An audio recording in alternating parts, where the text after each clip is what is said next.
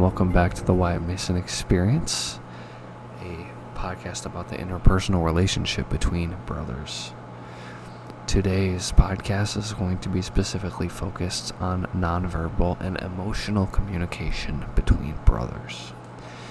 I believe my unique insight to this discussion and topic will come from my relationship with my brother and specifically the impairments and um, disability that my brother suffered from, which led to unique experiences relating to nonverbal and emotional communication. Growing up, I always assumed that there was something a little different about my brother. He did not seem to learn from mistakes, not in the same way as me and my other siblings did. He would continue to make decisions that would hurt him and the people around him, and he couldn't seem to learn, though he would rarely, but sometimes, express remorse. He failed to do this all throughout his life. This has led to many bad situations and currently is still leading to negative circumstances in his life. Um, all that being said, my brother did not express normal nonverbal communication. He was hard to read because he was different to read. But my brother, he did have little cues that you could pick up on. It was, you know, it was fun. I found it to be rewarding, though it was difficult. And though my brother isn't usually the funnest person to be around. But when you dig deep into somebody, when you observe them closely, and get to know them on a really deep level, it can grow that bond closer than anything else. And nonverbal communication can really be a way to um, learn someone in a way that you couldn't otherwise. In a book titled A Pastor's Guide to Interpersonal Communication by Blake J. Neff, he uh, considers nonverbal communication in different categories, those being gestures and body movements, appearance, facial expressions, eye behavior, vocals, space and territoriality, touch, and time. These are interesting concepts, and it's good to put the different nonverbal ways of communication into categories so that we may observe them individually and therefore, you know, with good language, talk about the entirety of nonverbal communication.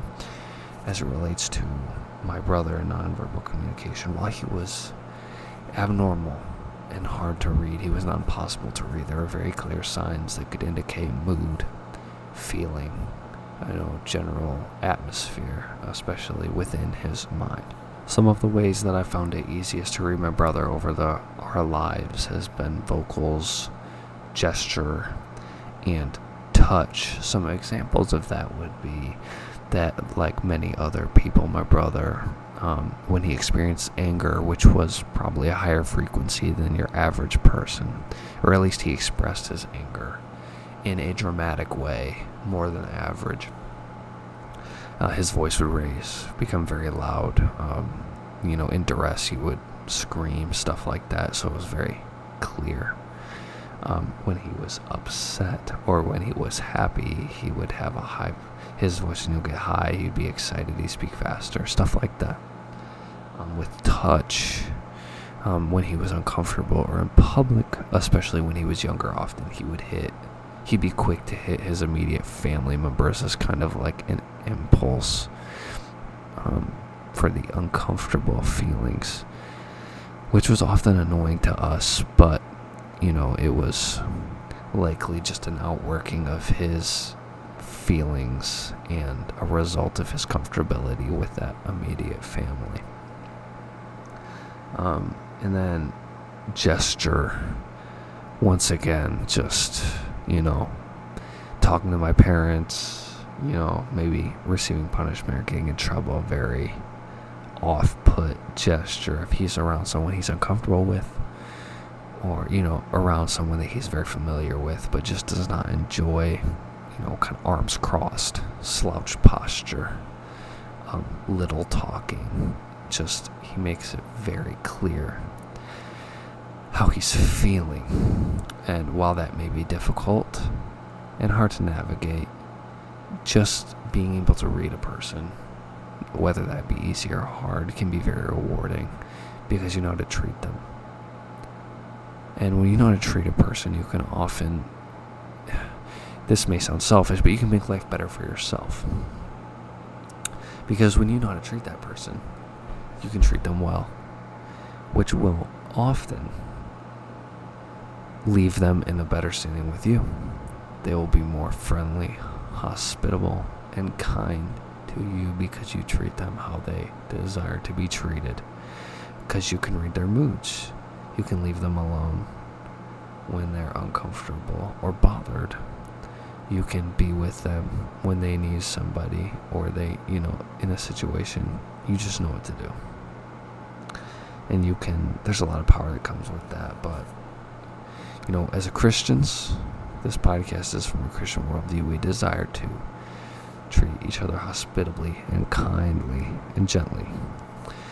And so it's a great power to be able to read people, and we need to use it well. And how we can use it, especially in the relationship between brothers, is to read and treat each other with respect, kindness, and how the other wants to be treated. The Bible says, So whatever you wish that others would do to you, do also to them. That's Matthew 7:12 in the English Standard Version.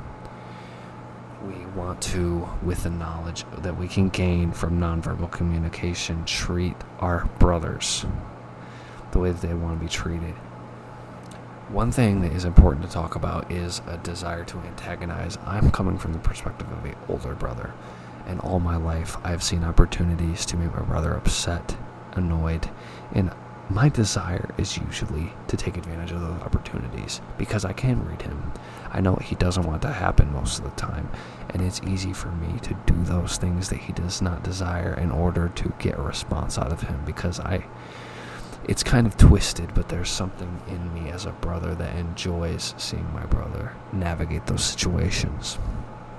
But ultimately, the majority of the time. There, I admit there is appropriate times to mess around with each other. In fact, I think that's some of the reward of a brotherly relationship, being able to mess with each other because you know each other so well. But in general, especially in negative or uncomfortable circumstances, we want to treat our brothers with respect and how they would desire to be treated, not how we desire to treat them.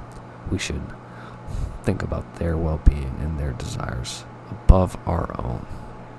One negative side effect of brotherly antagonism can be um, something I found recently in an article from the um, National Library of Medicine is that while it is not the only factor, that sibling antagonism can lead to um, a general behavior of aggression and violence in an individual. So, not only can how you treat your brother have negative impact um, in the moment, but it could actually have long term consequences on their behavior. So, this is something very important to consider as we think about just how to love our brothers well. Joseph DeVito in the Interpersonal Communication book says that although people often explain and reveal emotions verbally, nonverbal signals communicate a great part of your emotional experience.